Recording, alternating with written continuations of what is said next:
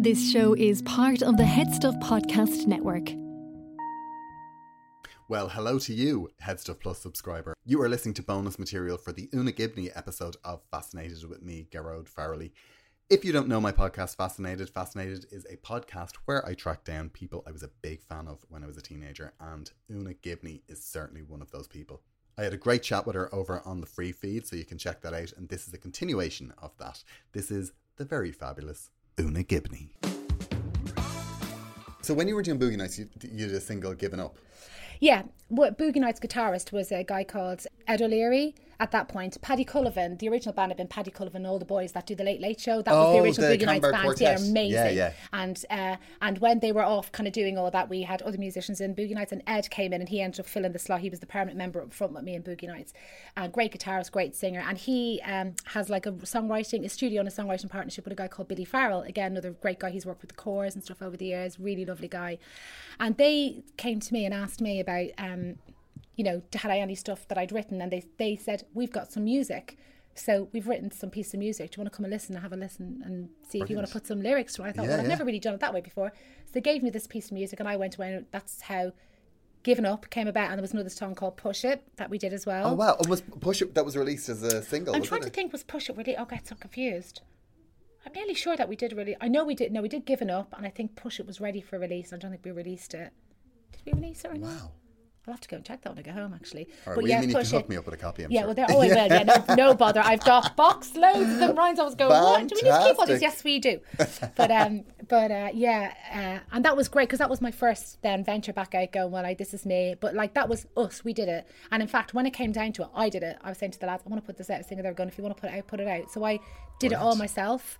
I, you know, we we got it pressed. Um, uh, sorted all that out. Got the. Uh, luckily, I had loads of contacts through the press and all from all stuff I'd done years, and everybody was amazing. I mean, I didn't call anyone who didn't say they'd help out. I mean, I, I had people going, "Who's doing your PR?" And I'm going, "We're doing it myself." They were going, "That is unbelievable!" Getting me and like getting the press everywhere, and then I got this fantastic duo.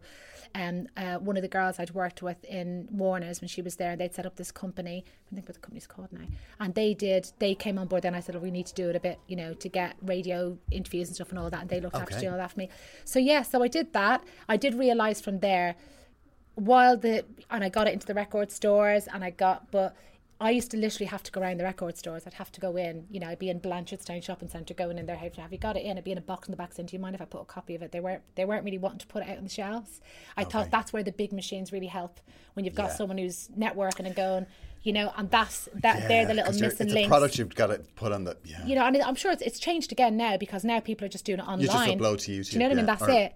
iTunes. Yeah. You know what I mean? So that so that so that's it. Whereas that wasn't quite at that stage. Like I wasn't people Okay, really yeah, doing yeah, that. So still was physical yeah. copies. So uh, we, we, we, we you know there was a bit of uploading and stuff that you could do, but yeah, I I I took on too. I took on more than I could chew then, and tried to be all things to all people. And I'm terrible for that. That's my one big flaw is that I find it very hard to hand over stuff if you know I really want to retain. I know anyone that anyone that's creative. When it's you like and it's on yeah. your own, I think as well, it's kind of so precious because it's just all about you and you feel you need that control and you have to just go, take a deep breath and hand it over. You just need to do that sometimes. Yeah. But um, yeah, so yeah, but I did do those two songs and we'd loads of other stuff written. Like I said, I've always, I'd always regret that Shame and My Desire I never got to see the light of day back then. I think, I still think that was a fantastic song. And um, and I often think about songs like that when I look at, you know, if I was never going to do it, I look at like Derek Herbert as a singer, songwriter, and I think these songs need to see the light of day at some point with somebody. Well, I and mean- I, I do get that feeling that sometimes it'll come around and somebody else will sing this. So, you know, you hear it all the time with artists. I remember when um, uh, Natalie Imbruglia did that song "Torn." Do you remember Oh, when that yeah, was yeah, yeah. released?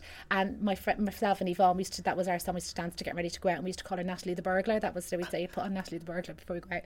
And um, and then she did this amazing. She did "Torn," amazing track, and then it turned out that someone else had recorded it, some in another Oh, yeah, yeah, territory right, and yeah. whatever. And I was like, that happens all the time. If it doesn't cut through one person, someone else will take it. And- But Yeah. then you, you look, there must be. I mean, there must be millions of tunes out there that are buried that don't get to see the light of day. I think I think what needs to happen is you need to go through your box at home of all those songs Yeah. and just put them on iTunes. Yeah. I'm actually going to. Uh, you laugh because when you asked me to do this interview, and I start thinking I better refresh my memory a bit about stuff I've done because I've totally forgotten. People were sending me all this stuff, like, and I was looking at these clips online, going, "Oh my god, I forgot I did that! Like, I forgot I did seven bands in deep. I forgot I did.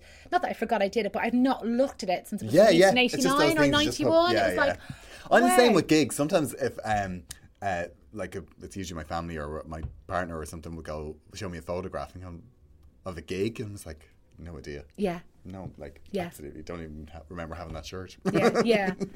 But yeah, yeah, and, and it is, and you know what? Some along with all the highs of doing stuff, there is one. I remember one, one low, one low for me personal. Though it's not got to do with music. Was I remember when I'd been asked to go over and it was for Celtic Tiger, and they flew me, flew me in and said, could I do this? You know, would I want to go on tour? And they were looking for a singer to do the DVD and do the tour. And I went over and um, on the day and recorded, and I had a very bad sore throat. They said, look, go and rest up and come back tomorrow and do it. I went in, and I they could still see I had a sore throat, but I was like, look, I'll still do it. And we did it. And they were like, well, this is you at your worst. This is going to be good. So they were happy, and they said to me that day, we'd love to have you on board. And um, and they said we're shooting the DVD next week, so you got to be in Birmingham next week. We're going to be shooting a bit of it then. And I was like, I can't do next week. My best one of my best friends getting married. I'm singing at her wedding. They were like, well, you got to do the DVD. You got to do that, or you can't do the whole thing. And I was like, I can't call her and say it was my best friend, one of my best friends, Karina Grant, a model friend of mine. And I said like, so I, I had to ring Karina and say, I, I just want to run this by it. I just need to say that this has come up and but they want me next Saturday to do I got to be like for the whole weekend and you know doing it. And I just need to talk to you about it. And she was great.